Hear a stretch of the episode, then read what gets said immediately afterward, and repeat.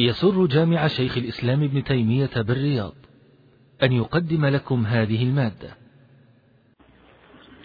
بسم الله الرحمن الرحيم. الحمد لله رب العالمين وصلى الله وسلم على نبينا محمد وعلى آله وصحبه أجمعين. قال المؤلف رحمه الله تعالى حدثنا محمد بن يحيى قال حدثنا عبد الرزاق عن معمر عن الزهري عن أبي سلمة عن أبي هريرة رضي الله عنه قال قال رسول الله صلى الله عليه وسلم من أدرك ركعة من العصر قبل أن تغرب الشمس فقد أدركها ومن أدرك من الصبح ركعة قبل أن تطلع الشمس فقد أدركها. الحمد لله رب العالمين والصلاة والسلام على نبينا محمد وعلى آله وأصحابه وأتباعه بإحسان يوم الدين. قال الإمام الحافظ ابن جارود رحمه الله حدثنا محمد بن يحيى كما تقدم هذا هو الذهلي الإمام الحافظ المشهور. حدثنا عبد الرزاق وهو بن همام الصنعاني تقدم مرارا عن معمر بن راشد اليماني رحمه الله إمام ثقة رحمه الله له رواية في الصحيحين وغيرهما عن الزهري وروايته موجودة في الصحيحين عن الزهري هو الإمام المشهور تكرر مرارا محمد مسلم بن عبد الله بن عبيد الله بن شهاب الزهري. عن أبي سلمة بن عبد الرحمن هذا مشهور بكنيته وقيل إنه ليس له اسم وأن اسمه كنيته رحمه الله.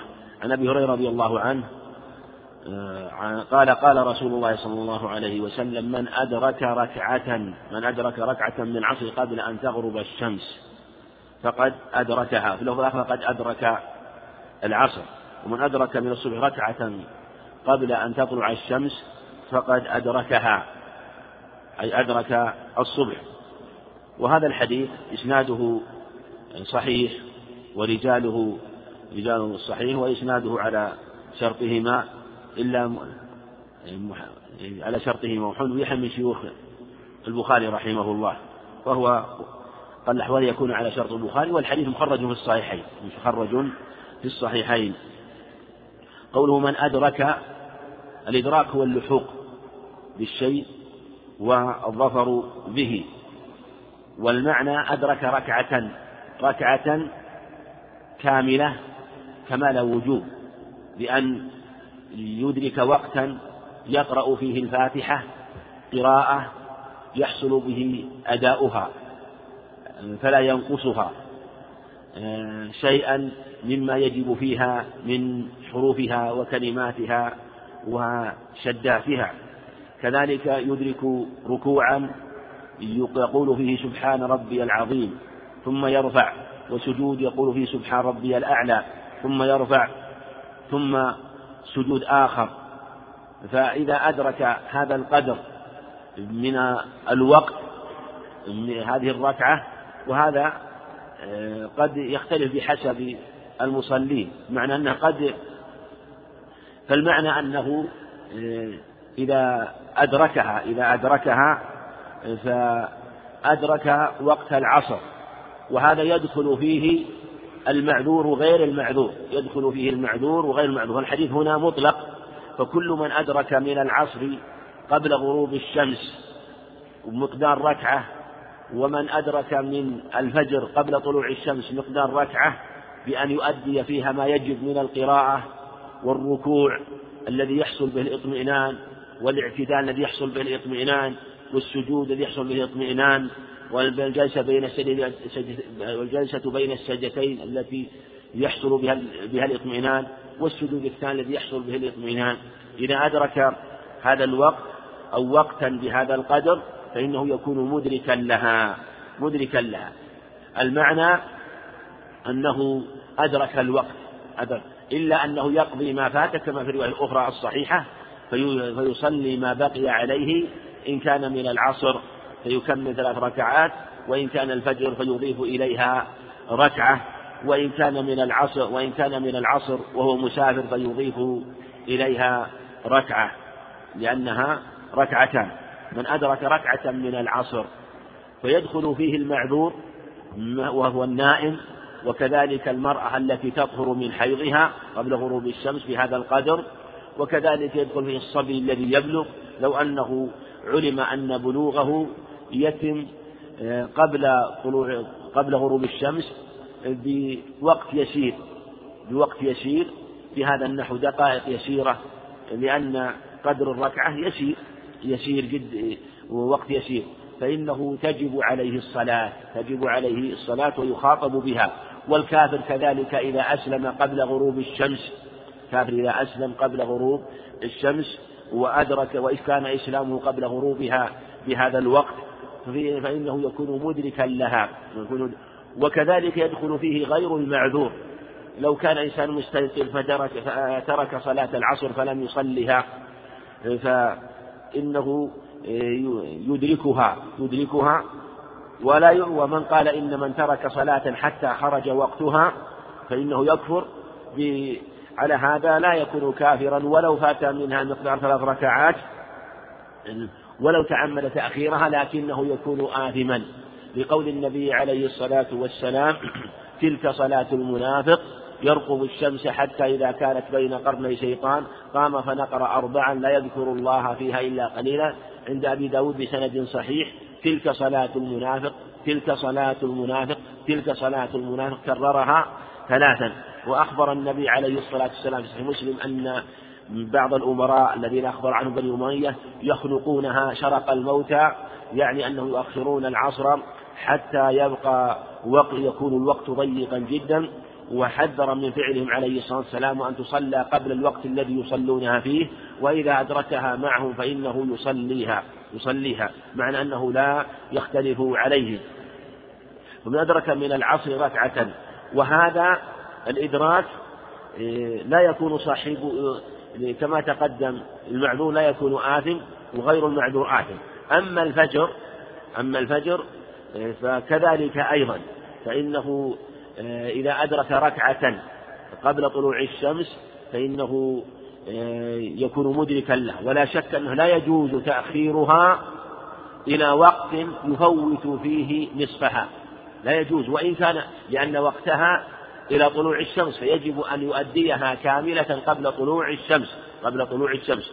لكن اختلف بعض بعض العلم يرى أن وقتها الاختياري قبل ذلك وإن كان الأظهر أن وقتها يمتد إلى طلوع الشمس.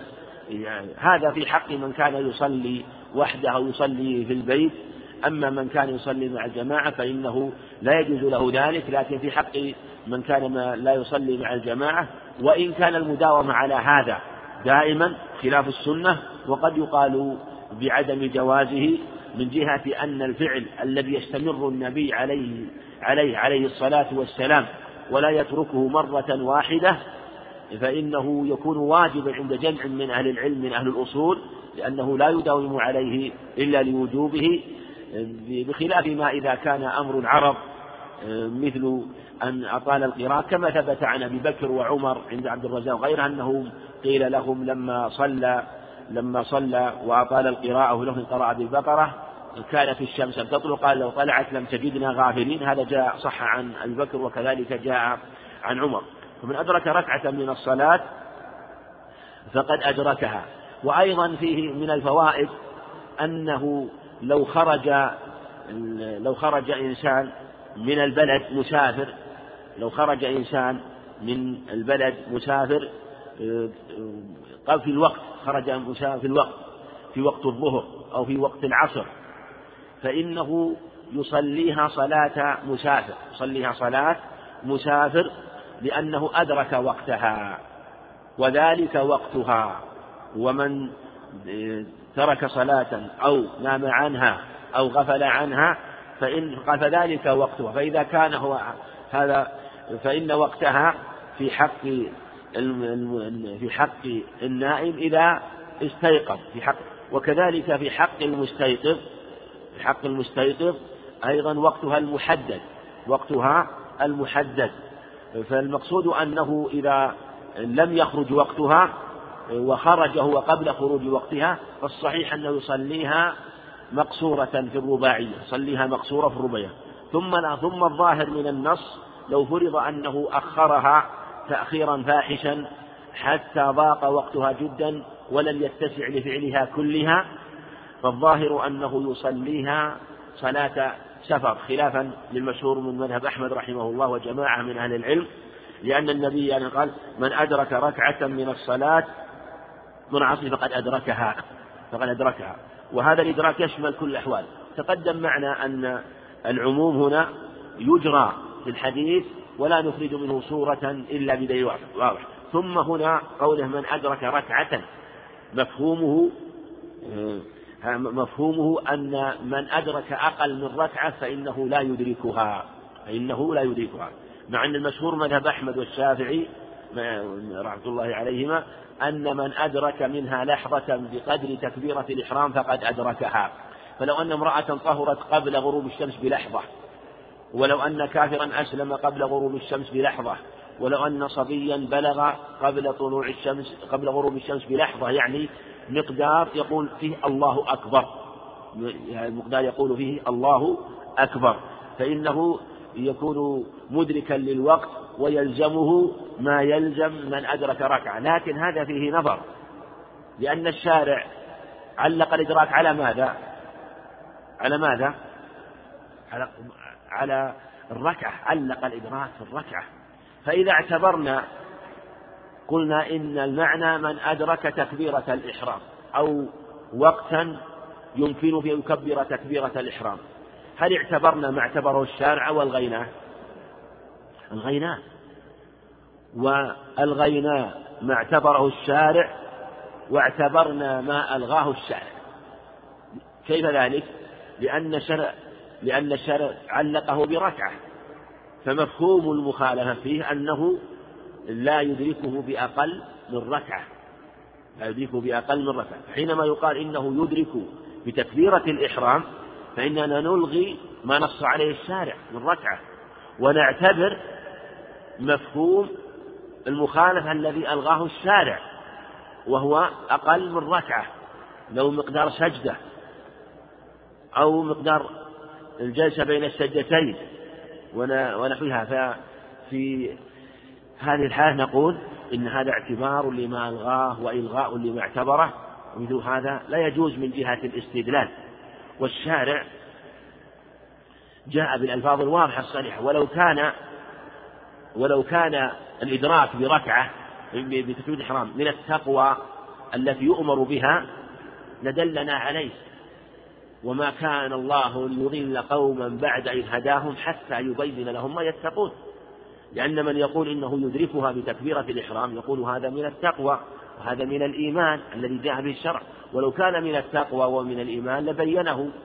الشارع الشارع سكت عنه وما سكت عنه فهو عفو خاصة في باب العبادات في باب في باب العبادات. ثم أيضا نقول إنه كيف يكون مقدار تكبيرة الإحرام هو مقدار إدراك بركعة لأنها تكليف بما لا يطاق به تكليف ما لا يطاق به أو ما لا, ما لا يطاق. وهم قالوا إنه أدرك جزءا من الوقت فلزمه آه، ما يتبع تكبيرة الإحرام وهو تمام الركعة.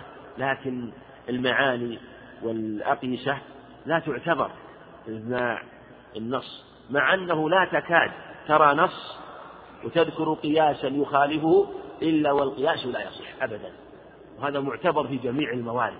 لا يمكن أن يكون قياس أو معنى صحيح دل النص عليه نطقا أو إيماء أو إشارة دلالة صحيحة فيكون صحيحا. وفي لفظ من أدرك ركعة من الصلاة الصحيحين من أدرك ركعة من الصلاة فقد فقد أدرك الصلاة. فقد فقد أدركها.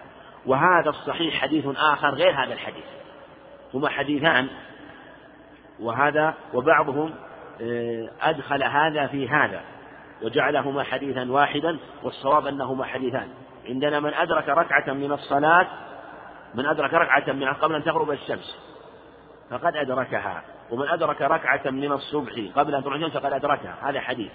وعندنا حديث آخر جاء في بعض الطرق من هذا الطريق الذي رواه من هذا الطريق آه، من نفس الطريق الذي إلى أبي هريرة وجاء في الصحيحين من طريق آخر غير هذا الطريق الذي بهذا اللفظ.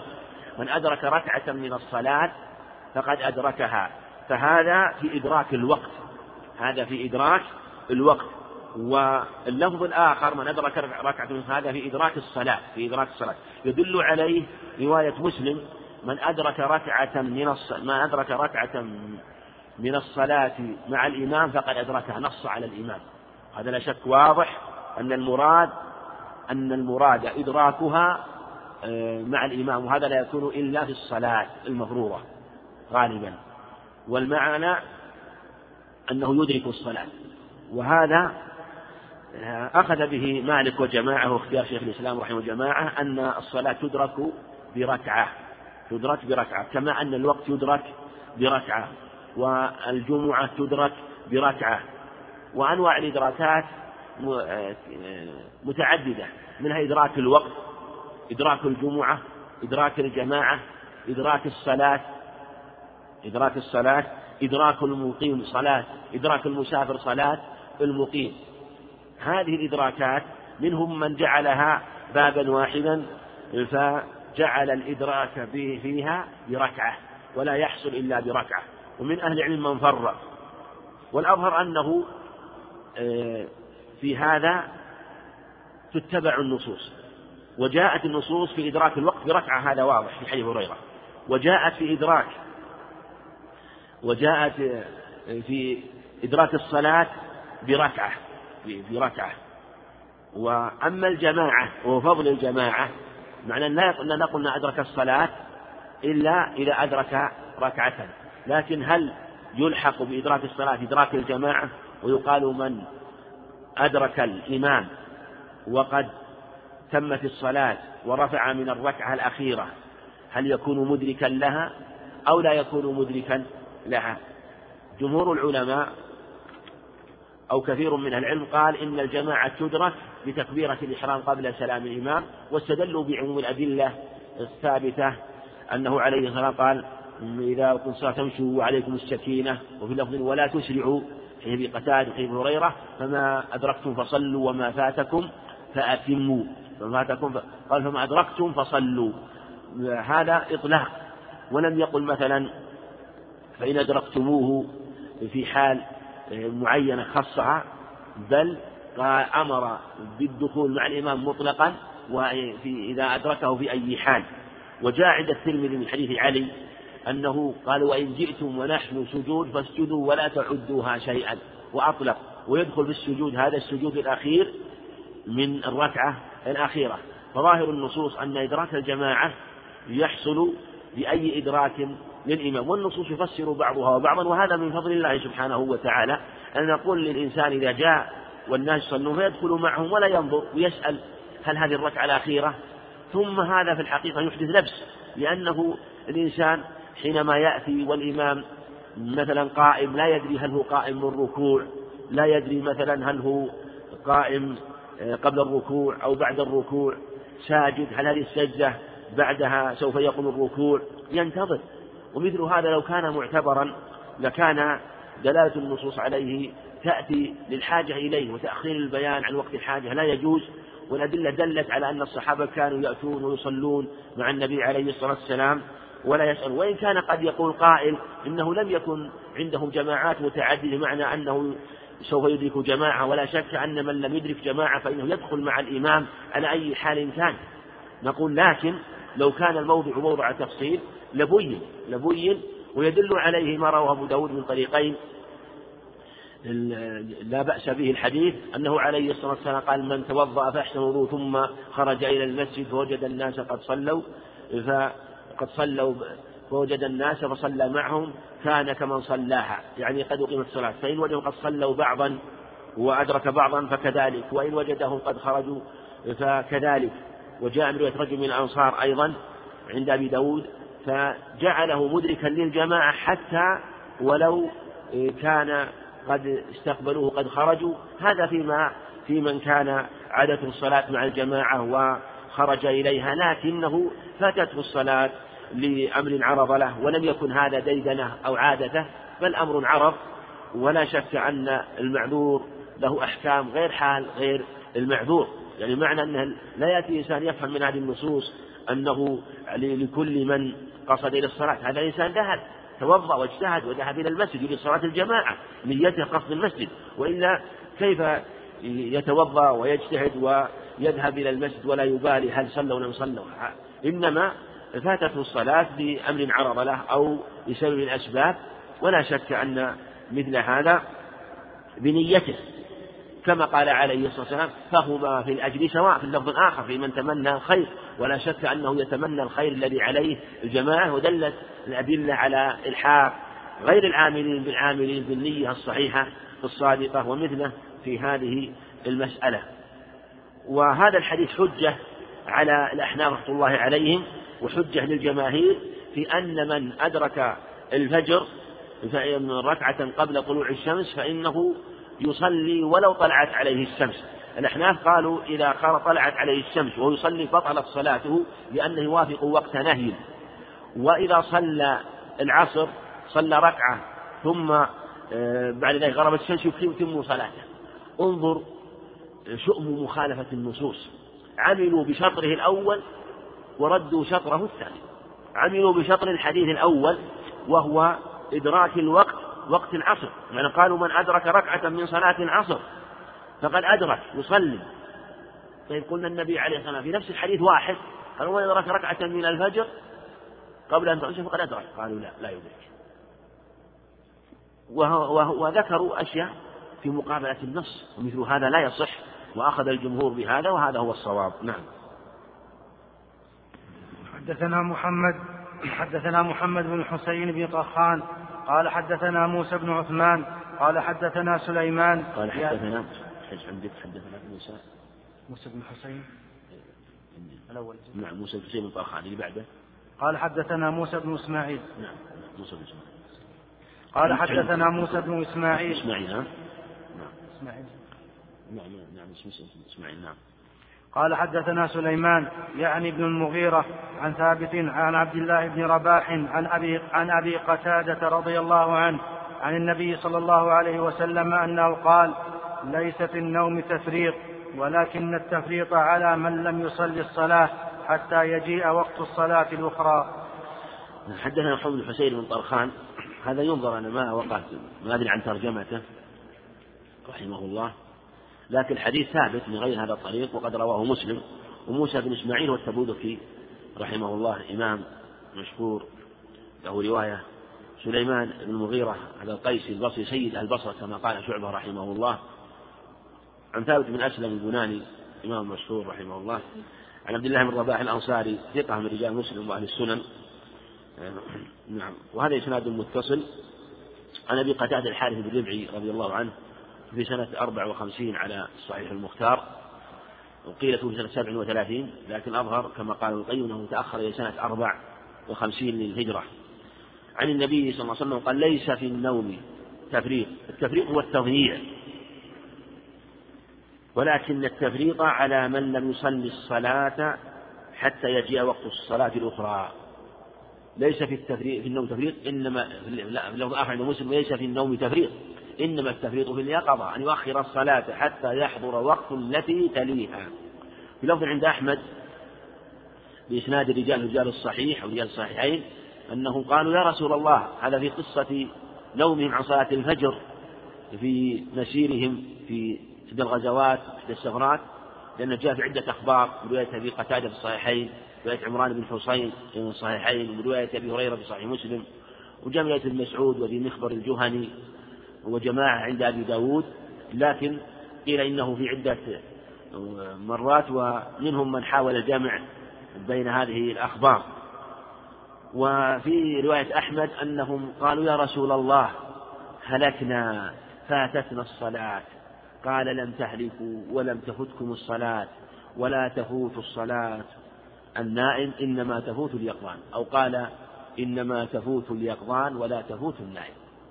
وهذا الحديث يبين أن اليقظان تفوته الصلاة ومن فاتته الصلاة فإنه آه، إن إذا كان والمراد اليقظان اليقظان الذي المنتبه اليقظان الذي يعرف وقت الصلاة. أما اليقظان الذي غفل عنها أو سهى عنها أو أو سهى عنها فهذا معذور كما في رواية مسلم من نام عن الصلاة أو غفل عنها. الصحيحين من نسي الصلاة فليصليها إذا ذكرها. في حديث أنس في لفظ مسلم من من نسي الصلاة أو نام عنها فليصلي أقم الصلاة لذكري لفظ عند مسلم من رقد عن الصلاة فليصليها إذا ذكرها. فالأخبار متضافرة والألفاظ مجتمعة على أن الغفلة عن الصلاة بالنوم أو النسيان أو السهو لا يكون تفريطا من العبد ووقتها إذا ذكرها. أقم الصلاة بذكري وفي الذكرى أي لتذكرني بها أو لذكرك إياها. معنى أنك إذا ذكرتها فتذكرني في الصلاة. ولكن على من لم يصلي الصلاة حتى يجيء وقت الصلاة الأخرى. وهذا فيه دلالة على اتساع الوقت. وفيه دلالة لقول الجمهور أن وقت المغرب ممتد. وقت المغرب ممتد إلى وقت مغيب الشفق الأحمر مغيب الشفق الأحمر كما تقدم وأن هذا هو المختار أن الشفق المغرب الشفق الأحمر ينبه إليه ولأنه جاء في رواية أو قول إلى الشفق الأبيض والصحيح أن الشفق الأحمر في رواية مسلم ثور الشفق فور الشفق وجاء عند الدار قطع بن عمر أن الشفق الحمرة موقوفا ومرفوعا والصحيح أنه موقوف ابن عمر من قاح العرب رضي الله عنه ورحمه من يتكلم آه، بالعربية. فأخبر أن الشفق الحمرة ثم الشفق هو الشفق الأحمر هو الذي يثور وهو الذي يفور وهو الذي علق به وقت صلاة بانتهائه وبغروب وقت صلاة المغرب. في رواية أحمد رحمه الله أنه في البنيان إلى أن يغيب الشفق الأبيض. قال لأن الحمرة تستر يسترها البنيان. وعلى هذا ينظر إذا لم يتحقق مغيب مغيب الشفق فينبغي الاحتياط وهذا من أحمد رحمه الله ليس رواية ثانية فيما يظهر والله أعلم لكنه من باب الاحتياط للشفق. ولهذا من علم مغيب الشفق الأحمر فبه يدخل وقت العشاء. لا أنه معلق بمغيب الشفق الأبيض إن هذا يتأخر جدا. حتى يجيء وقت الصلاة الأخرى. وهذا العموم مخصوص بالصلاة التي ليس بعدها صلاة مثل الفجر. الفجر من طلوع الشمس إلى الزوال هذا بالإجماع ليس فيه صلاة. كذلك أيضا مخصوص بوقت الضرورة وهو من اصفرار الشمس إلى غروبها لوقت العصر فإنه لا يجوز لأن وقتها ينتهي باصفرار الشمس. باصفرار الشمس معنى ذهاب سطوعها وحرارتها وشدتها. كذلك أيضا مخصوص بصلاة العشاء فإنها إلى نصف الليل. كما حديث عبد الله بن عمرو وحديث أبي هريرة وحديث أنس في صحيح البخاري. ومن نصف الليل إلى طلوع الفجر هذا وقت ضرورة. وإن كان وقت إدراك معنى أنه يدركها لكنه وقت ضرورة. من أهل العلم قال إنه يخرج وقتها بنصف الليل لأنه ظاهر الحديث إلى نصف الليل. لكن حديث أبي قتادة حديث أبي قتادة استدل به على ذلك وأنه آه، وقت ضرورة كما في وقت العصر لصغر الشمس إلى مغيب الشمس. نعم. حدثنا علي بن خشرم قال حدثنا عيسى بن يونس عن التيمي عن أبي عثمان عن ابن مسعود رضي الله عنه قال قال رسول الله صلى الله عليه وسلم لا يغرنكم أذان بلال أو قال نداء بلال. شك التيمي. فإن الفجر ليس هكذا ورفع يده ولكن الفجر الذي هكذا ومد أصبعيه عرضا. نعم. حديث ابن مسعود رضي الله عنه في الصحيحين شيخنا علي بن خشر المروزي رحمه الله تقدم عيسى بن يونس بن أبي إسحاق السبيعي عيسى بن يونس بن أبي إسحاق السبيعي وأخوه أيضا أشهر منه إسرائيل بن يونس بن أبي إسحاق السبيعي. وجده وعيسى جده أبوه يونس أيضا ثقة إمام رحمه الله وجده أبو إسحاق عمرو بن الله السبيعي إمام مشهور بالرواية عن البراء بن عازب. عن التيمي تيمي سليمان بن طرخان التيمي إمام ثقة رحمه الله رجال الشيخين وغيرهما. أبو عثمان هو النهدي. عن مسعود هو عبد الله بن مسعود بن غافل الهذلي رضي الله عنه في سنة 32 للهجرة. صحابي جليل رضي الله له مناقب. وقال فيه عليه الصلاة والسلام من أحب أن يقرأ القرآن غضا كما وجه فليقرأ قراءة قراءة ابن أم عبد كما رواه أحمد وغيره بسند جيد. قال قال رسول الله صلى الله عليه وسلم لا يغرنكم أذان بلال. أو قال نداء بلال. شك التيمي في رواية عن أبي عثمان هل قال نداء أو أذان؟ وهذا من دقتهم واحتياطهم في الرواية رضي الله عنهم مع أن المعنى واحد أذان أو نداء لكنه آه، أخبر بشكه ولا يدري ماذا هل سمع نداء أو أذان. شك التيمي نعم فإن الفجر ليس هكذا ورفع يده. يعني ليس الفجر وهو النور الذي يخرج ويذهب صاعدا فوق. جاء في الرواية الأخرى من حديث ابن عباس وجابر كذنب السرحان كذنب الذئب وهو نور يسطع ويذهب فوق ويعقبه ظلمة الشديدة هذا هو الفجر الكاذب. حديث ابن عباس وابن جابر عند الحاكم يسمى الفجر الكاذب. ولكن الفجر الذي هكذا يعني ينتشر ومد يديه ومد إصبعيه عرضا. كأنه والله أعلم يعني هكذا وهكذا من هنا ومن هنا يعني يذهب هنا وهنا معنى أنه هو الذي ينتشر في الأفق. وجاء في الصحيحين لا يمنعن أحدكم لا يمنعن أحدكم أذان بلال. أذان بلال. والمعنى أن بلال كان يؤذن بليل كما سيأتي والمصنف رحمه ذكر هذا الحديث هنا. وفي الحقيقة ذكر هنا ما أدري هل هو يعني من الطابع أو المصنف وإن كان يغلب أن الحديث لو, لو, لو تأخر لأن سيأتينا في باب الأذان حديث عائشة رضي الله عنها إن بلال يؤذن بليل. وهو المناسب لذكره في ذاك الموطن لأن هذا الموضع في أوقات الصلاة في أوقات الصلاة والمناسب أن يكون بعد ذلك. هذا هو المناسب. سيأتي حديث عائشة رضي الله عنها. قال ومد إصبعيه وكما تقدم أن هذا المعنى جاء قال إن بلال يؤذن بليل صحيحين في مسعود في حديث عائشة من حديث ابن عمر إن بلالا يؤذن بليل فكلوا حتى يؤذن ابن أم مكتوم. والمعنى في قوله لا يغرنكم هو معنى لا يمنعنكم. معنى أنه إذا أذن بلال فإنه لا يمنع ولا يحرم الطعام والشراب لأنه لم يطلع الفجر الصادق. والرسول عليه السلام له مؤذنان بلال وابن أم مكتوم وكان يؤذن بلال ثم يؤذن مكتوم وكان رجل يعمل يؤذن حتى يقال له أصبح أصبح. وجاء أيضا في حديث سام لا يغرنكم من سحوركم أذان بلال ولا بياض الأفق المستطيل المستطيل هكذا قال المستطيل حتى يعترض هكذا. في سمرة صحيح مسلم؟ حتى يعترض هكذا. والمعنى حتى يعترض لكم الأحمر.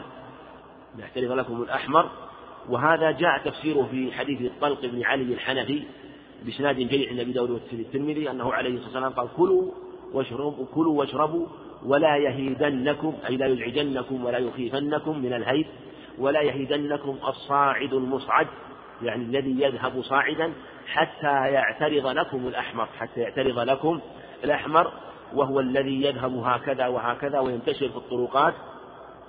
فهذا هو الذي يحرم الطعام والشراب في صيام الفرض ويحل الصلاة كما تقدم في حديث ابن عباس إيه، وجابر رضي الله عنهم. وسيأتي شرحه إن شاء الله في عائشة. نعم. حدثنا إسحاق بن منصور قال حدثنا زكريا بن زكريا بن عدي قال أخبرنا ابن المبارك عن يونس عن الزهري عن عروة عن عائشة رضي الله عنها عن النبي صلى الله عليه وسلم قال من أدرك سجدة من صلاة العصر قبل أن تغرب الشمس ومن الفجر قبل أن تطلع الشمس فقد أدركها. إسحاق المنصور إمام مشهور رحمه الله ثقة زكريا ابن عدي ثقة جيد رواه البخاري ومسلم وله أخ آخر ثقة قال يوسف ابن عدي من رجال الصحيح. عن نعم قال أنبأنا ابن مبارك وعبد الله المشهور مروزي رحمه الله عن يونس. يونس هذا من هو؟ ابن ابن يزيد الأيلي نعم يونس بن يزيد الأيلي يونس إذا أطلق يونس عن الزهري وفي الأسانيد دائما تجد أحيانا بعض الرواة يطلقون. فإذا أطلق آه، يكون مشهورا بالرواية عنه يكون مشهورا بالرواية عنه فيفهم عند الإطلاق يفهم عند ولهذا إذا كان غيره فإنه ينص عليه. إذا اشتبه واتفق في الاسم خاصة إذا كان موافقا اسمه واسم أبيه لاسم ذاك الراوي الذي اشتهر عن هذا الشيخ. عن الزهري عن عروة عن عائشة رضي الله عنها عن النبي صلى الله عليه وسلم من أدرك سجدة من صلاة العصر قبل أن تغرب الشمس ومن قبل أن تطلع الشمس فقد أدركها. هذا رواه مسلم وإسناده هنا آه، صحيح. وحديث أبي هريرة شاهده حديث أبي هريرة شاهده. تقدم رواياته في هذا والعلماء مجمعون على أن الإدراك هنا إدراك الوقت وليس المعنى أنه تسقط عنه. آه، الصلاة بقية الصلاة فإنه يقضي ما فات. كما في الرواية الأخرى جاء عند النسائي رواية تدل على هذا المعنى وأنه يقضي ما فات هذا محل إجماع. من أول هذا في اللفظ الآخر فليضف إليها ركعة في صلاة الفجر. نعم. حدثنا ابن المقرئ قال حدثنا سفيان عن الزهري عن سعيد بن المسيب عن أبي هريرة رضي الله عنه أن النبي صلى الله عليه وسلم قال إذا اشتد الحر فأبردوا بالصلاة فإن شدة الحر من فيح جهنم. نعم ابن المقرئ هذا محمد بن عبد الله بن يزيد وثقه وأبوه هو المقرئ عبد الله بن يزيد المقرئ إمام مشهور رحمه رجال الشيخين وغيرهما. وقد أقرأ أبوه نحوا أو نيف وسبعين سنة رحمه الله يعني ما يقارب ثمانين سنة وهو يقرأ القرآن رحمه الله رضي عنه. قال حدثنا سفيان عن الزهري. سفيان عن الزهري. من هو سفيان هذا؟ نعم. نعم. بن عيينة. نعم. عن الزهري بن عيينة. وهو وهو مشهور بالرواية عنه. مشهور بالرواية عنه. ولهذا كان إذا قيل له في بعض الروايات كما روى حديث سالم عن أبيه أن النبي عليه الصلاة والسلام بكر كان يمشون أمام الجنازة. كان بعضهم يعترض عليه ويقول إنه مرسل وأنك تصله وأن غيرك يرويه عن سالم ولا يذكر ابن عمر. قال السيقل الزهري حدثني مرارا لست أحصيه يعيده ويبديه مرارا لست أحصيه سمعته من فيه عن سالم عن أبيه يعني عن سالم عبد الله بن عمر عن أبيه عبد الله بن عمر وأنه يحفظه عنه متصلا. هو مشهور بالرواية عن الزهري رحمه الله. عن سعيد بن المسيب يقول قال ابن المسيب ويقال ابن المسيب وكثير من العلم يرى أنه بفتح السين فتح السين. أما ما يروى عنكم قول سيب الله من سيب به فهذا لا يثبت عنه رحمه الله. إمام مشهور رحمه الله سيد التابعين في العلم رحمه الله. عن أبي هريرة رضي الله عنه وكان ابن عمر يرجع إليه في قضايا عمر. ولهذا اختار ابن القيم وجماعه أنه سمع من عمر.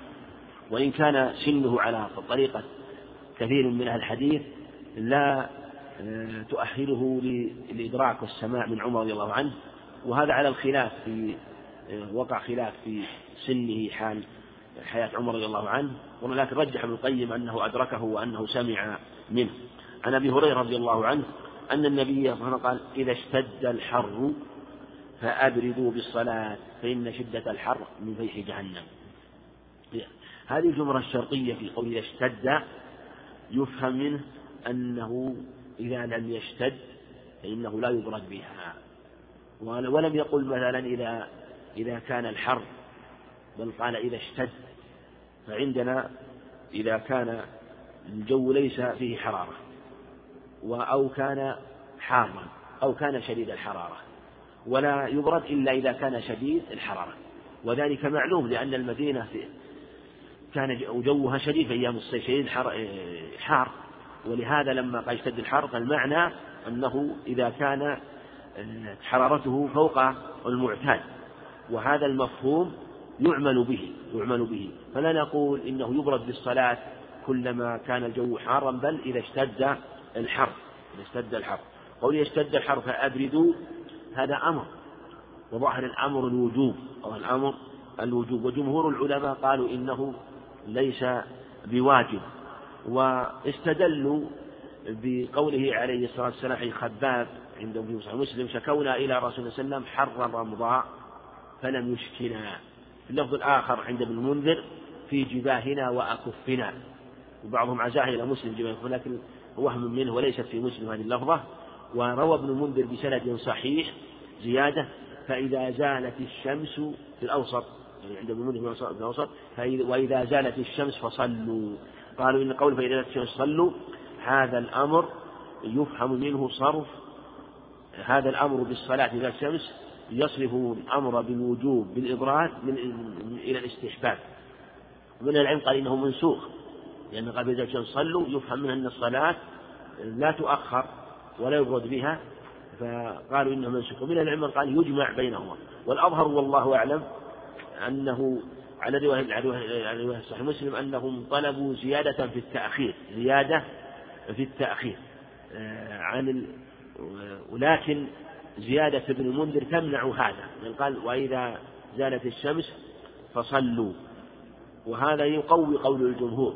يشهد له حديث عمرو بن عبسة في صحيح مسلم أن الشيطان يسجد لها إذا كانت بين قرن إذا كان قائم الظهيرة أو إذا إذا إذا قام قائم الظهيرة فإنها تسجر. نعم إذا إنها تسجر.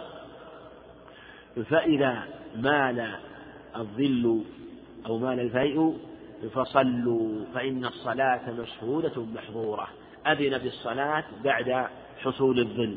وهذا العموم أو هذا الإطلاق أو العموم يدخل فيه جميع جميع الأوقات والأزمان ومنه حال شدة الحر. وعلى هذا يقوى قول الجمهور في أن الإبراد مستحب وليس بواجب. وقوله إذا اشتد الحر فأبردوا بالصلاة فأبردوا بالصلاة يعني حتى آه، يذهب سطوع آه، شدة الحرارة وإلا فالحرارة باقية. يعني في الوقت ووقت الظهر كله وقت اختيار. وقت يكون فيه أداء الصلاة قبل دخول وقت العصر. فإن شدة الحر وهذه دلالة أخرى على أنه معلق بشدة الحر لا مجرد وجود حر من فيح جهنم الفيح من فاح يفيح فوحا و آه، بمعنى الاتساع الاتساع. وإذا فاح الشيء اتسع بمعنى ظهرت رائحته منه فاح القدر. ففوح الشيء ومنه الفوح وفحوى الخطاب عند الأصوليين ومن فحوى. الفحوى هي ما يشم منه العلة أن تكون العلة في الفرع أظهر منها في الأصل. معنى ظهرت وتبينت ظهورا بينا لا يخفى يسمونه فحوى الخطاب وهو المفهوم الأولوي أو مفهوم الموافقة. المعنى أنه أولى بالأصل من جهة المعنى شيء ظهر ولا جدال فيه فالفوح والفيح هو الاتساع ومعنى سطوع حرارتها وظهوره وانتشاره عن فيح جهنم. وعلى اختلف العلماء في علة تأخير الصلاة والإبراد بها. ذهب جو من العلم إلى أن العلة هو خشية ذهاب الخشوع. خشية ذهاب الخشوع. فعلى هذا إذا كان يصلي في مكان بارد فإنه لا يبرد بها.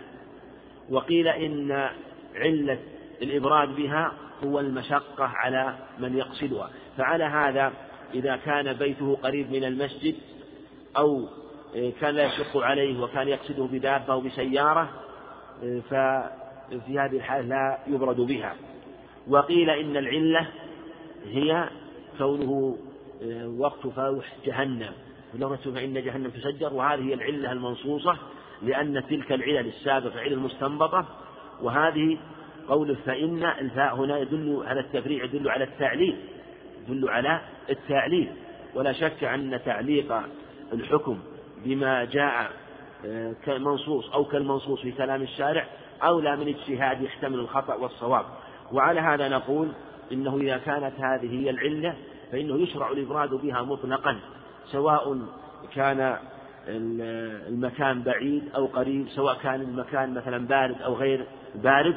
ولهذا النبي عليه الصلاة والسلام كان يريد بالصلاة وكان بيته بجوار المسجد ولا يشق عليه ذلك. عليه الصلاة والسلام وإن كان قد يرد عليه من يقصد المسجد من الصحابة وهم بعيدون لكن نقول إن العلة فيما يظهر هو أنه فوح وقت فوح جهنم وأنها تسجر وأن هذه العلة موجودة على كل حال. ولو كان الإنسان يقصد إلى المسجد في مكان بارد بسيارة أو كان يصلي أو كان الجمع يصلون في مكان بارد وهذا هو الأظهر. وهو الذي إيه، يعني يجري من جهة المعنى من جهة المعنى. وبعضهم أجراه. قال أجراه على علة الله أعلم بها. قالوا إن وقت الغضب لا ينجع فيه الطلب. إن وقت الغضب لا ينجع فيه الطلب. واستدلوا بقول النبي عليه الصلاة والسلام إن ربي قد غضب لما سألوه كلما سألوا نبيا من الأنبياء أن يشفع. قال إن ربي قد غضب اليوم غضبا لم يغضب مثله لم يغضب قبله مثله ولن يغضب بعده مثله ولم يجيبوا. فكأنهم رأوا أن وقت الغضب ربما لا يناسب الطلب. وقالوا كذلك إن وقت شجر النار وشدة سعير النار وقت غضبه سبحانه وتعالى فناسب أن يتأخر الطلب إلى وقت يخف فيه لهيبها فيكون الطلب والسؤال بتعظيمه وتكبيره سبحانه وتعالى. وهذا معنى لكن يدل عليه التعليل الذي في الحديث كما تقدم. نعم. حدثنا محمد بن يحيى قال حدثنا عاصم بن علي قال حدثنا شعبة قال حدثنا قتادة عن عن أبي حسان عن عبيدة عن علي رضي الله عنه عن النبي صلى الله عليه وسلم قال شغلونا عن الصلاة الوسطى صلاة العصر ملأ الله قبورهم أو قال بيوتهم وبطونهم نارا. نعم أيضا أنبه إلى مسألة في الحديث الأول أن قوله بالصلاة قيل إن اللام هنا للعموم يشمل كل صلاة. يدخل في صلاة العصر. من العلم من رأى الإبراد بصلاة العصر. ولا شك أن تخرج منها صلاة المغرب بلا بلا خلاف وصلاة العشاء كذلك.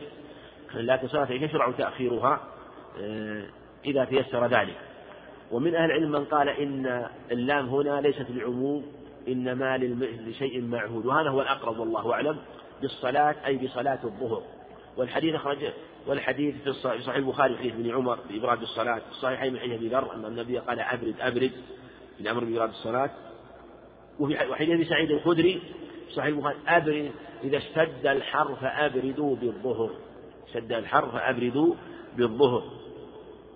وهذا التعليق بالظهر من جهة ذكر شدة الحر معنى مناسب لأنها تكون في شدة الحر وفي حديث زيد بن ثابت عند أبي داود وأحمد بإسناد صحيح أن الصحابة أنهم كانوا يصلون مع النبي صلى الله عليه وسلم بالهاجرة ولا صلاة أشد عليهم من هذه الصلاة فنزل قول الحافظ على الصلوات والصلاة الوسطى. كان أشد الصلوات عليهم رضي الله عنهم. فالمقصود أنه يظهر خاص بصلاة الظهر. حديث نعم محمد بن يحيى الظهري حدثنا عاصم بن علي هذا صهيب الواسطي صدوق ربما واهم كما في التقريب. قال حدثنا شعبه بن الحجاج ورد العتكي مولاهم بسطام الواسط الإمام المشهور رحمه الله في سنة ستين أو واحد وستين ومائة رحمه الله. قال حدثنا قتادة بن دعامة أو السدوسي أبو الخطاب البصري الإمام المشهور رحمه الله. عن أبي حسان هذا هو الأعرج الأجرد رحمه الله ومسلم اسم مسلم بن عبد الله. ولا بأس به روى له مسلم وغيره عن عبيدة عبيدة هذا هو بن عمرو السلماني.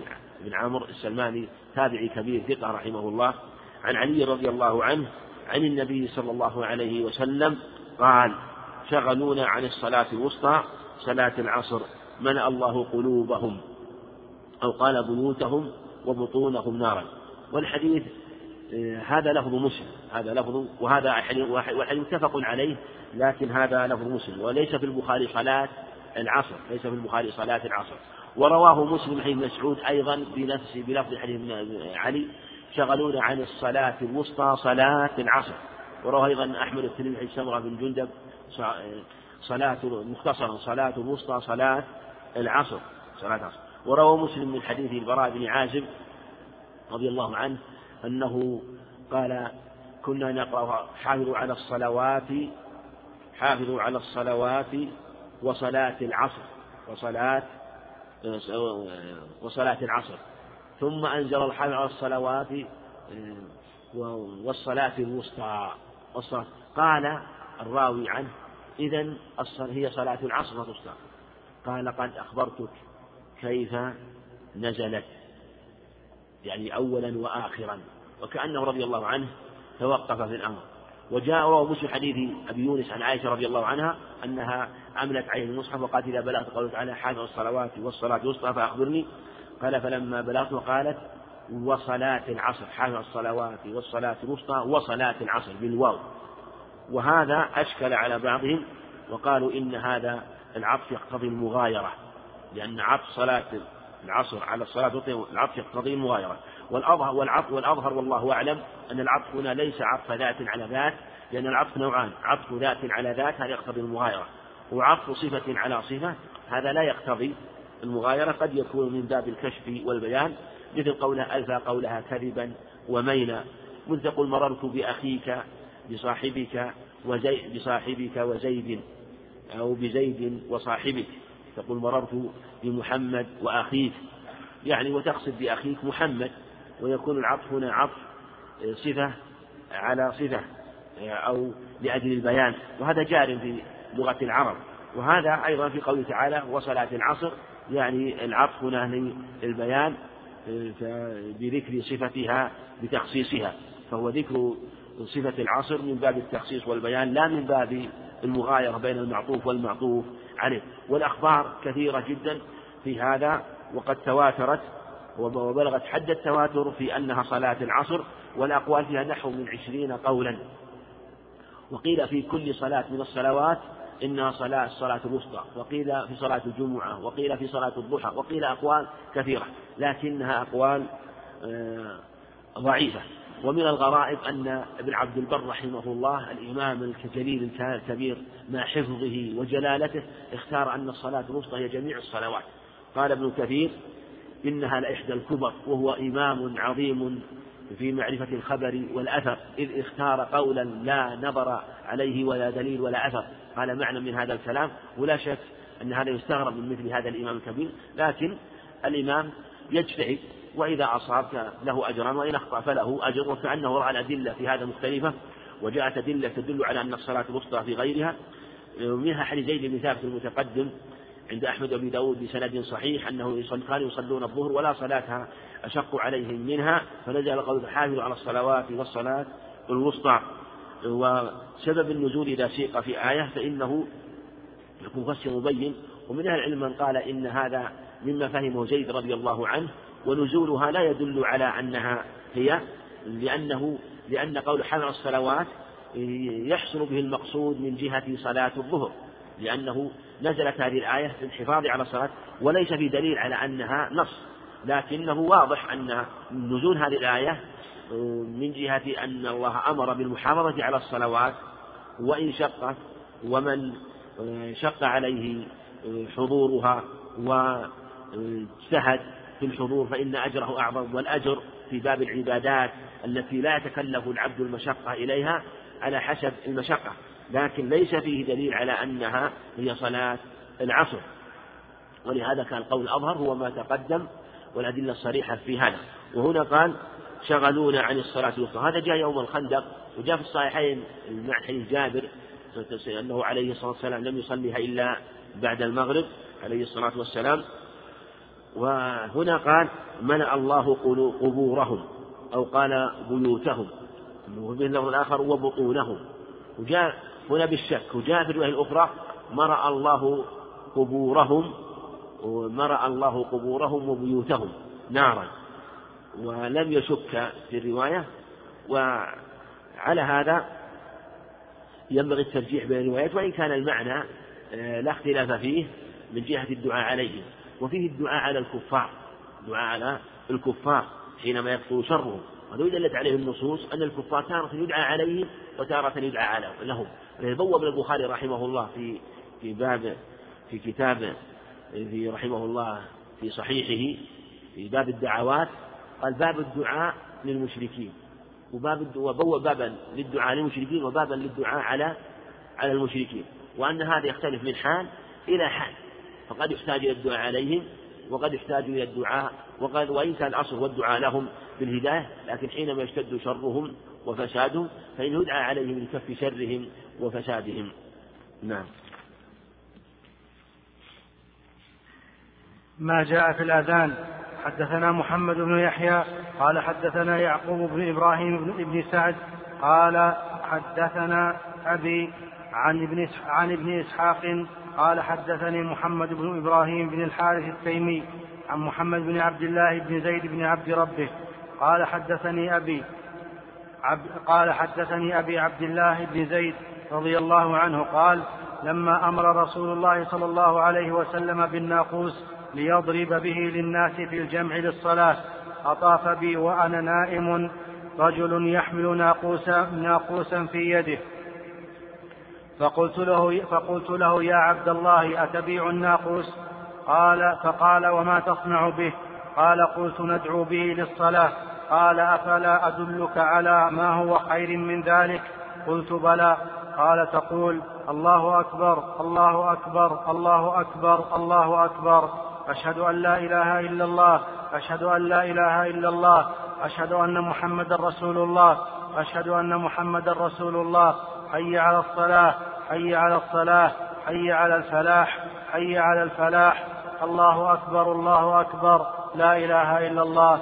قال ثم استأخر غير بعيد فقال ثم تقول إذا أقمت الصلاة الله أكبر الله أكبر أشهد أن لا إله إلا الله أشهد أن محمدا رسول الله حي على الصلاة حي على الفلاح قد قامت الصلاة قد قامت الصلاة الله أكبر الله أكبر لا إله إلا الله. فلما أصبحت أتيت رسول الله صلى الله عليه وسلم فأخبرته بما رأيت. فقال إن هذا رؤيا حق إن شاء الله فقم مع بلال فألق عليه ما رأيت فليؤذن به فإنه أندى صوتا منك. فقمت مع بلال فجعلت ألقنه عنه ويؤذن به. قال فسمع بذلك عمر بن الخطاب رضي الله عنه وهو في بيته فخرج يجر رداءه يقول والذي بعثك بالحق يا رسول الله لقد أريت مثل, مثل الذي أري. فقال رسول الله صلى الله عليه وسلم فلله الحمد. الحمد لله. حدثنا محمد بن يحيى الذهلي حدثنا يعقوب إبراهيم. نعم قبل ذلك يقول ما جاء في الأذان. الأذان هو الإعلام في اللغة وهو في الشرع الإعلام بوقت بدخول وقت الصلاة. ويطلق على الأذان بدخول وقت الصلاة يطلق على الإقامة يطلق على الإقامة. والأذان مشروع باتفاق أهل العلم وإجماعهم. ودل عليه كتاب العزيز السنة في قوله تعالى وإذا ناديتم إلى الصلاة اتخذوها هزوا ولعبا. قلت تعالى يا أيها الذين إذا نودي الصلاة من يوم الجمعة فاسعوا إلى ذكر الله. وهذا في النداء يوم الجمعة وذاك في النداء عموما. فهو مشروع للصلوات الخمس بالإجماع. والصلوات أقسام منها ما يشرع النداء لها وهي الصلوات الخمس والإقامة. ومنها ما لا يشرع بين يديها أي شيء وهما العيدان وكذلك الاستسقاء والجنازة. هذه ليس بين يديها نداء وكذا والعيدان على الصحيح كذلك والاستسقاء خلافا لمن قال إنه ينادى لها الصلاة جامعة. وصلاة ينادى لها الصلاة جامعة وهي صلاة الكسوف كما ثبت في صحيح البخاري حديث عبد الله بن عمرو وحديث عائشة. الصلاة جامعة الصلاة جامعة. يحضر الصلاة فإنها جامعة. ومنها ما ينادى لها بالإقامة وحدها بدون الأذان وهي الصلاة الثانية من صلاتي الجمع. حينما تصلي الظهر والعصر تؤذن للأولى وتقيم لها وتقيم للثانية وتقيم للثانية. فهذا هو النداء في أقسام الصلوات وهو الذي دلت عليه الأدلة. وهو من حيث الجملة محل إجماع في الحضر.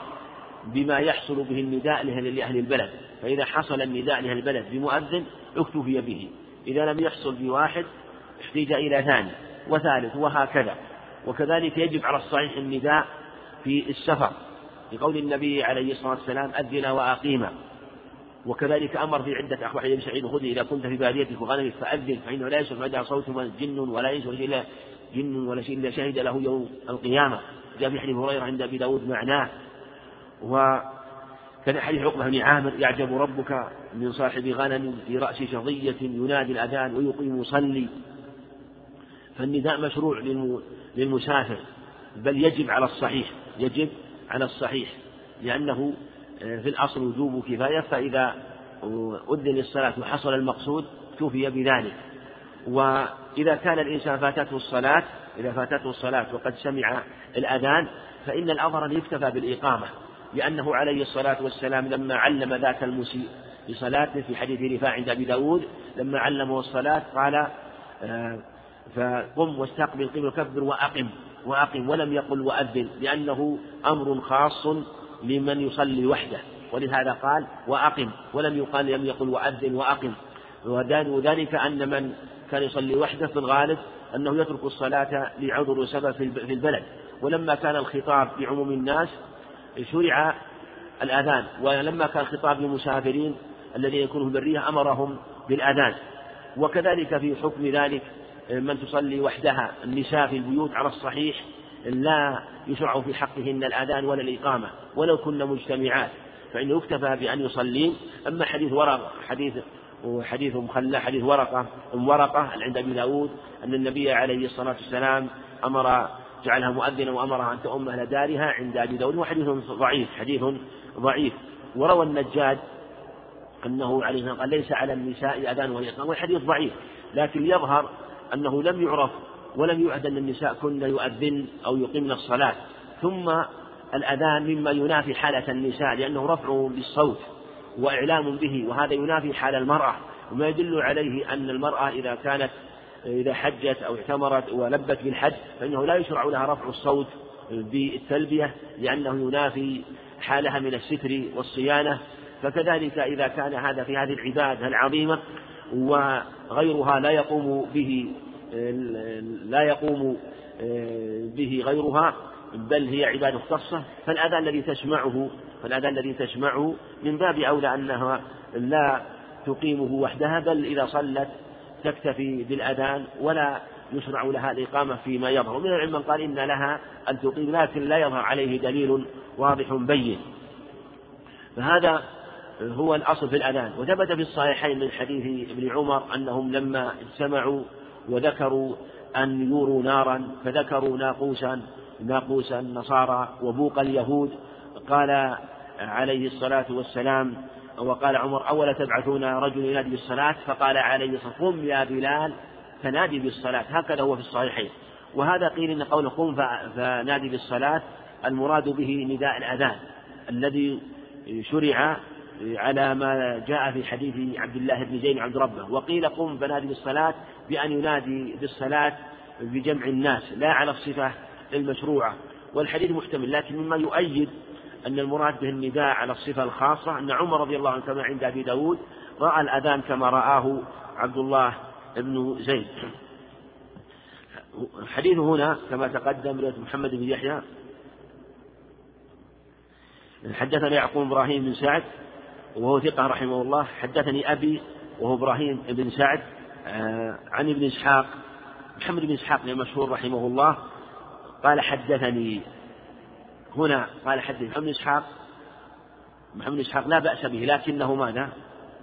مدلس وصرح بالتحديث فانتفت شبهاته تدليسه رحمه الله قال حدثني محمد بن إبراهيم هذا هو التيمي الحال هو ثقة رحمه الله قال أحمد رحمه الله له أفراد ثقة رحمه الله برجال الشيخين عن محمد عبد الله بن زيد عبد ربه ثقة برجال مسلم وأهل السنن قال حدثني أبي عبد الله بن زيد بن عبد ربه هو غير عبد الله بن زيد بن عاصم الذي روى حديث الوضوء آه، رضي الله قال لما أمر رسول الله صلى الله عليه وسلم بالناقوس يضرب به للناس. وهذا إسناد جيد هذا إسناد جيد وقد رواه أبو داود من رواية هشيم عن أبي عمير عن أنس وقد رواه أبو داود أيضا من طريقين عن رجال من أصحاب النبي صلى الله عليه وسلم فهو هذا السند حسن وبشواهده الحديث صحيح.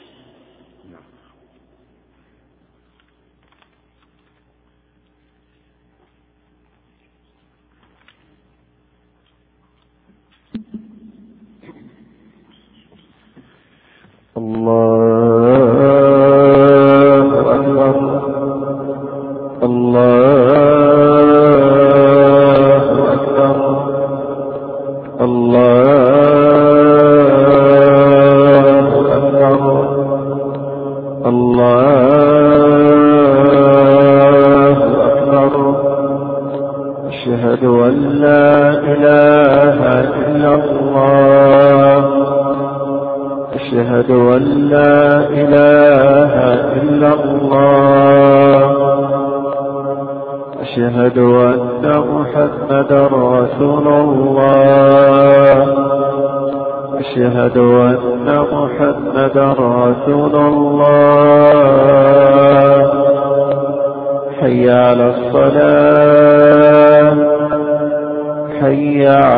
الصلاة حي على الفلاح. حي على الفلاح.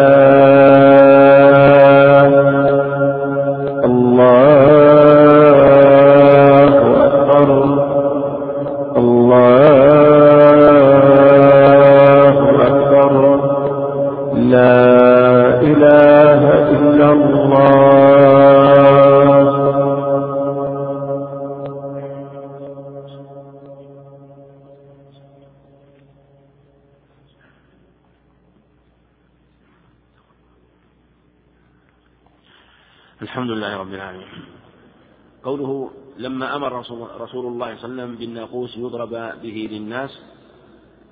هذا في أول الأمر قبل مشروعية الأذان. والناقوس من النقص وهو الضرب. وهو خشبتان معترضتان تضرب إحداهما على الأخرى في الجمع للصلاة. وجاء في الصحيحين أنهم ذكروا أن هذا النصارى وأن هذا البوق لليهود فتركوه ثم شرع ثم شرع النداء بالصلاة.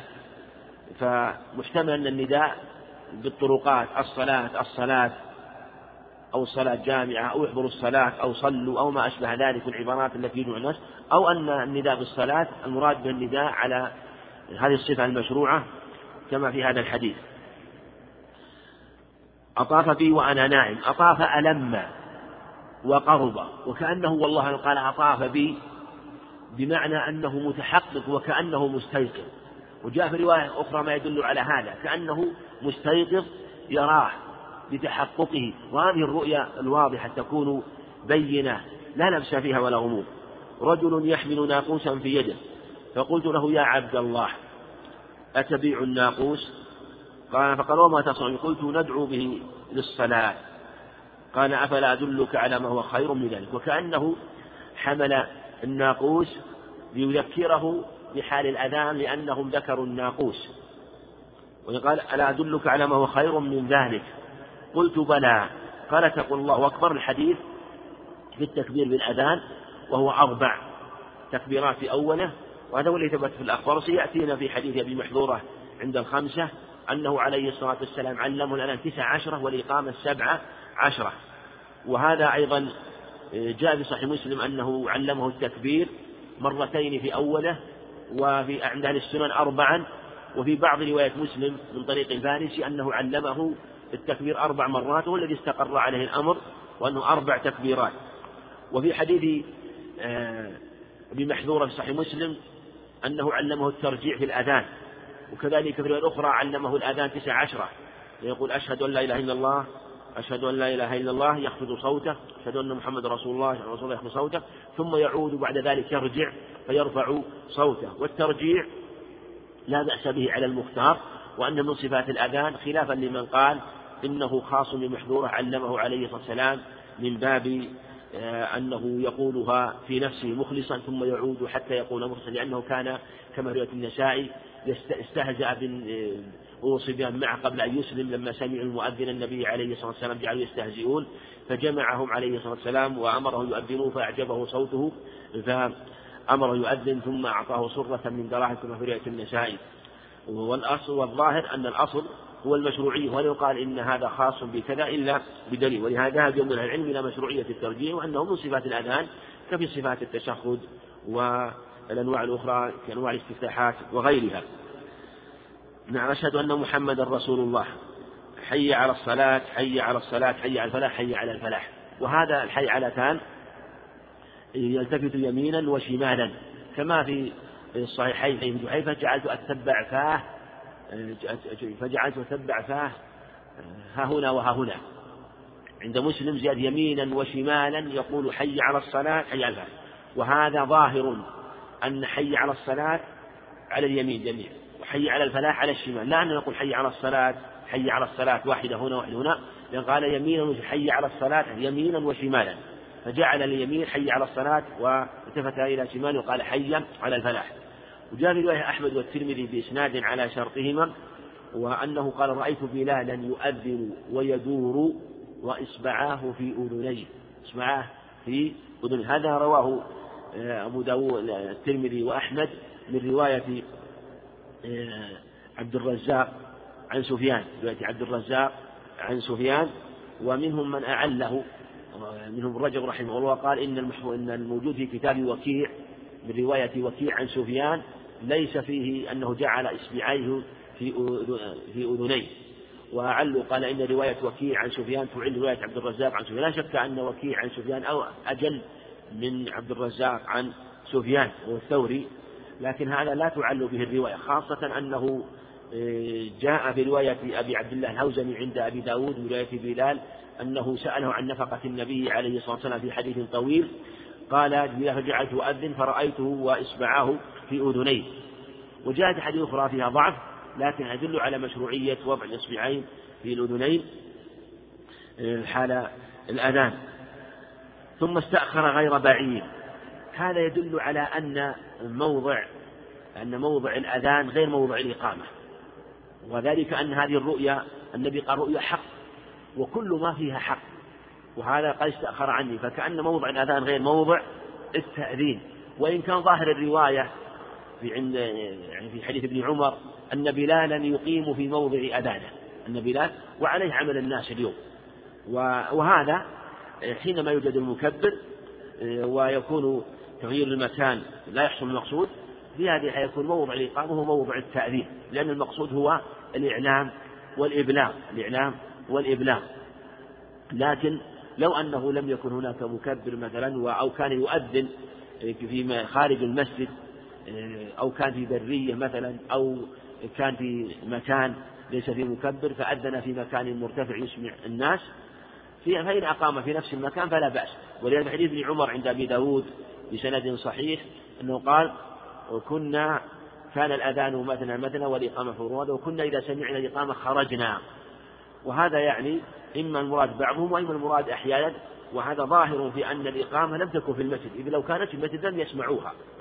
ويدل عليه أن بلالا كان يرقب النبي عليه الصلاة والسلام فإذا رآه خرج أقام. ولا شك أنه لا يراه إلا إذا كان آه، يرقبه وليس في مكان قريب من موضع الصلاة. وعلى هذا الأمر في هذا واسع ولله الحمد. وإذا أقام موضع أذانه لأجل المصلحة كان هو الأولى والأكمل. نعم. قد قامت الصلاة قد قامت الصلاة. الله أكبر الله أكبر لا إله إلا الله. فلما أصبحت أتيت رسول الله صلى الله عليه وسلم أخبرته بما رأيت فقال إن هذا رؤيا حق إن شاء الله. وهذا جاء أيضا كما تقدم في رواية أنس آه، أو أبي عمير عن أنس عن عمومة الله. هذا الحديث بهذه الرواية. فقم مع بلال فألقي عليه ما رأيت فليؤذن فليؤذن فإنه أندى صوتا منك. في رواية الترمذي أمد يعني أنه أن صوته أحسن وأفضل وأمد يعني أقوى صوتا منك. فلقيت فقمت مع فجعلت ألقنه عنه ويؤذن به. قال فسمع بذلك عمر الخطاب رضي الله عنه في بيته فخرج يجر رداه يقول والذي بعثك بالحق يا رسول الله لقد أريت. في نظر آخر رأيت مثل الذي أري يعني عبد الله يعني عبد الله زيد. فقال رسول, الله صلى الله عليه وسلم فلله الحمد. وهذا تقرير للرؤيا بقوله فلله الحمد وأنها رؤيا حق. والأذان ثبت على هذه الصفة واستقر عليه سيأتي حديث في هذا الباب. نعم. حدثنا زياد بن أيوب قال حدثنا هشيم عن خالد عن أبي قلابة عن أنس رضي الله عنه قال أمر بلال أن يشفع الأذان ويوثر الإقامة نعم. حدثنا زياد بن أيوب هذا هو الطوسي ثقة وقال الشعبة الصغير ثقة حافظ رحمه الله. حدثنا هشيم هو بشير عن خالد هو مهران أبو رحمه الله ثقة رحمه الله. عن أبي قلابة وعبد الله بن زيد الجرمي عن أنس رضي الله عنه قال أمر بأن يشفع الأذان ويوتر الإقامة. هذا لفظ رواية خالد عن أبي قلابة. هذا لفظ رواية خالد عن أبي قلابة. أمر أن يشفع الأذان وأن يوتر الإقامة. والحديث أخرجه في الصحيحين. وإسناده هنا رواية شيء شيء مش معروف بالتدليس لكن حديث ثابت في الصحيحين. وإسناده هنا رجاله رجال الشيخين. وسيأتي له طريق آخر. نعم. حدثنا محمد بن يحيى ومحمد بن إدريس بن عمر. قال حدثنا سليمان بن حرب. قال حدثنا حماد بن زيد عن سماك بن عطية عن أيوب عن أبي قلابة عن أنس رضي الله عنه قال أمر بلال أن يشفع الأذان ويؤثر الإقامة. قال أيوب إلا الإقامة الحديث لابن إدريس. حدثنا محمد بن يحيى هذا والدهلي محمد بن إدريس بن عمر. هذا حديث بن عمر فيه ما أدري عن هذا لكن فيه رجل قال محمد بن إدريس بن عمر أو بكر والراق الحميدي ذكره آه، أبو حاتم بن أبي حاتم جره التعديل وقال أبو حاتم إنه صدوق. وهو قريب من هذه القدر ومحتمل أنه هو. حدثنا سليمان بن حرب والأزدي الواشعي إمام رحمه الله ثقة. حدثنا حماد بن زيد آه الإمام المشهور عن سماك بن عطية والبصري المربدي ثقة من رجال الشيخين عن أيوب بن أبي سعيد السختياني رحمه الله عن أبي قلابة عبد الله بن زيد. وهذه رواية أبي أيوب عن أبي قلابة مثل واللي تقدمت رواية خالد بن مهران عن أبي قلابة. عن أنس رضي الله عنه قال أمر بلال أن يشفع الأذان ويوتر الإقامة. قال أيوب الا الإقامة. الحديث لابن إدريس. يعني أن رواية هنا لأن لابن إدريس. يعني ساق الحديث لأنه رواه عن شيخين وساقه عن رواية محمد ابن إدريس. والحديث كما تقدم في الصحيحين. وقول إلا الإقامة هذا الاستثناء من رواية أيوب عن أبي قلابة. وخادم مهران لم يذكر. بعضهم قال إنها مدرجة والصواب أنه لا إدراج. لأن الحديث رواه عن أبي قلابة رجلان ثقتان حافظان. هو أيوب رحمه الله ثقة حافظ وهو أجل من خالد بن مهران رحمه الله. ولهذا عندنا قاعدة الحديث إذا روي من طريقين فزاد أحد الرواة وهو ثقة زيادة ليست منافية للمروي فالأصل أن يحكم بثبوتها بثبوتها وعدم شذوذها وعدم إدراجها. ومن قال إنها مدرجة أو أعلها نقول ما هو الدليل؟ لا بد أن يأتي بدليل من جهة آه، الإسناد يدل عليه أو بدلالة من جهة المتن وإلا فإنما في الحديث فإنه منه. وجاء في عند عند النسائي بإسناد صحيح أمر النبي النبي صلى الله عليه وسلم بلال يشفع الأذان ويوتر الإقامة. أمر بأن يشفع الأذان ويوتر الإقامة. قوله أمر بلال. وهذا في الحقيقة لا يأتي فيه الخلاف أنه أمر بلال من الآمر له. لأنه لا يمكن يأمر بلال في قول أمر لا يمكن يأمر بلال في عهد النبي عليه الصلاة والسلام إلا النبي عليه الصلاة والسلام. لأن بلالا كما علم لم يؤذن لأحد بعد النبي صلى الله عليه وسلم. وما ذكر أنه جاء إلى المدينة وأذن حتى أنكره باطل لا أصل له. فإنه لم يؤذن بعد ذلك بل ذهب إلى الشام مرابطا حتى توفي عام 21 أو قريب من ذلك رحمه الله ورضي عنه. قوله أن يشفع الأذان أن الأذان شفع. وهو كذلك. ويوتر الإقامة. ويوتر الإقامة الإقامة وتر. إلا الإقامة إلا قوله قد قامت الصلاة. قد قامت الصلاة فإنها شرك وقوله قد يقول قائل أليس في أولها الله أكبر الله أكبر؟ فإنها شفع. قيل إنها بالنسبة للأذان وهو أربع تكون؟ يعني إذا كانت الأذان تكبيراته أربع. والإقامة تكبيرتان بالنسبة إلى الأذان نصف نصفها أليس كذلك؟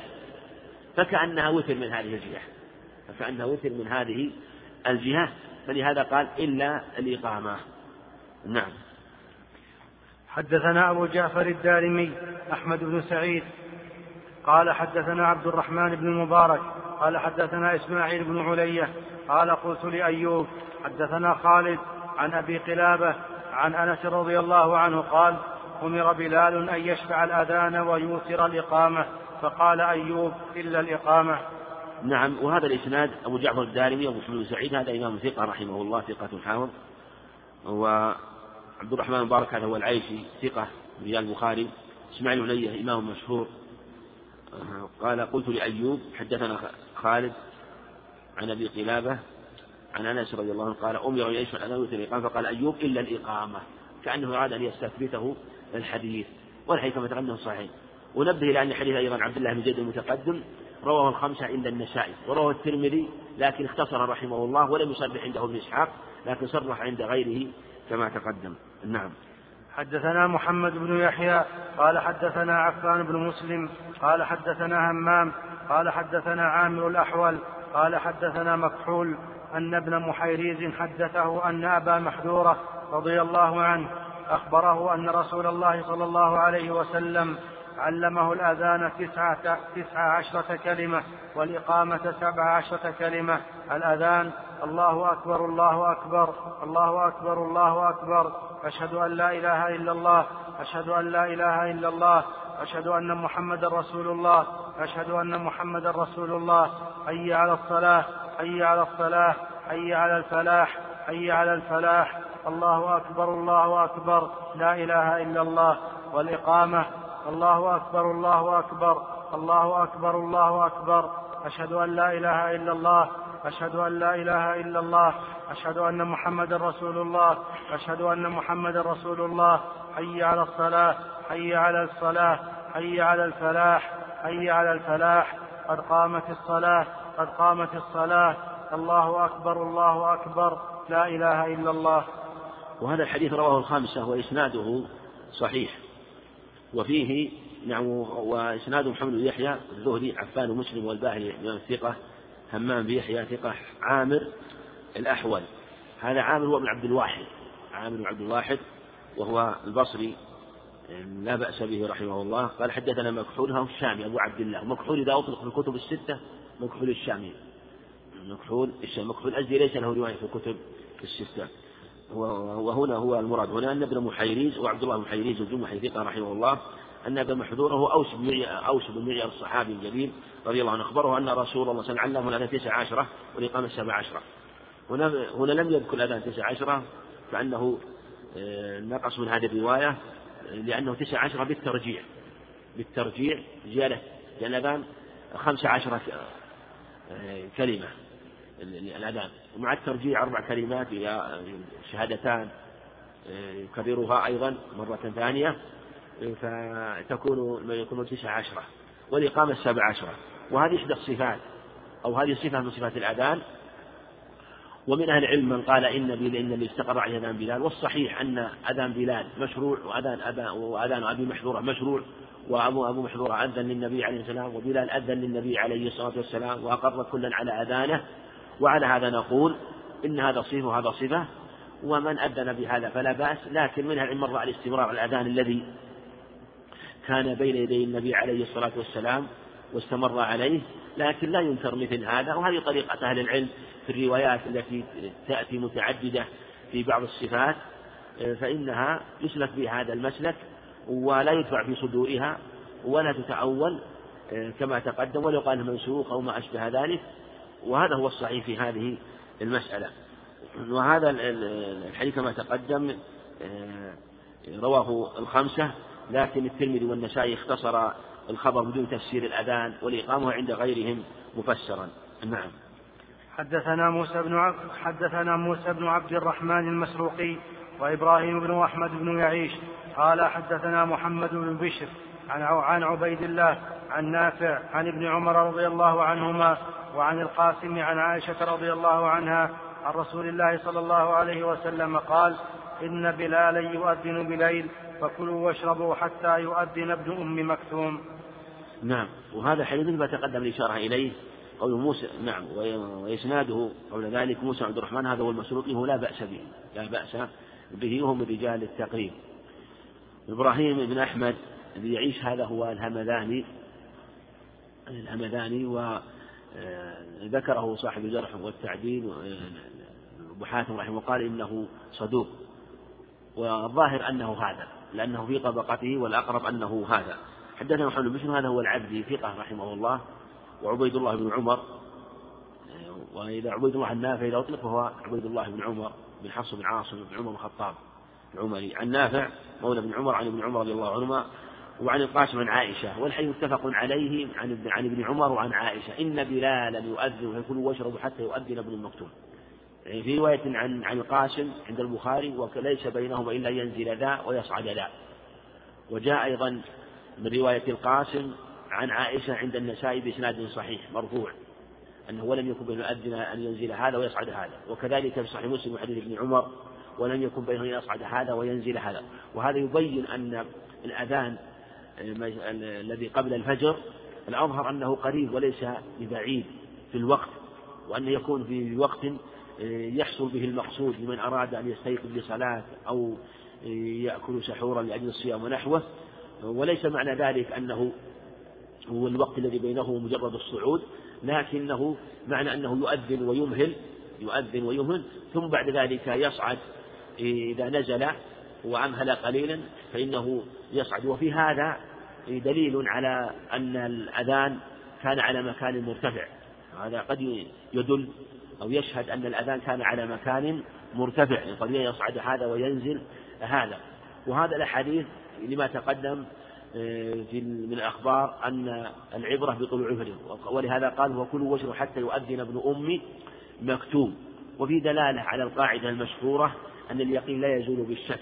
ولهذا تأكلوا ما شككت وقد روى ابن شيء بسناد صحيح أن رجلا سأل ابن عباس قال آكل إذا شكك إذا إذا لم أدي هل طلع الفجر. قال رجل عنده كل حتى تشك ثم لا تأكل. قال ابن عباس كل ما شككت حتى لا تشك.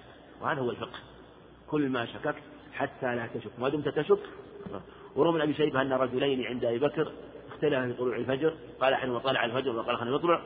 فجاء فقال أبو بكر ناولوني طعامي. يعني ما دام اختلفا فليس فلسنا على يقين من طلوع الفجر حتى نستيقن.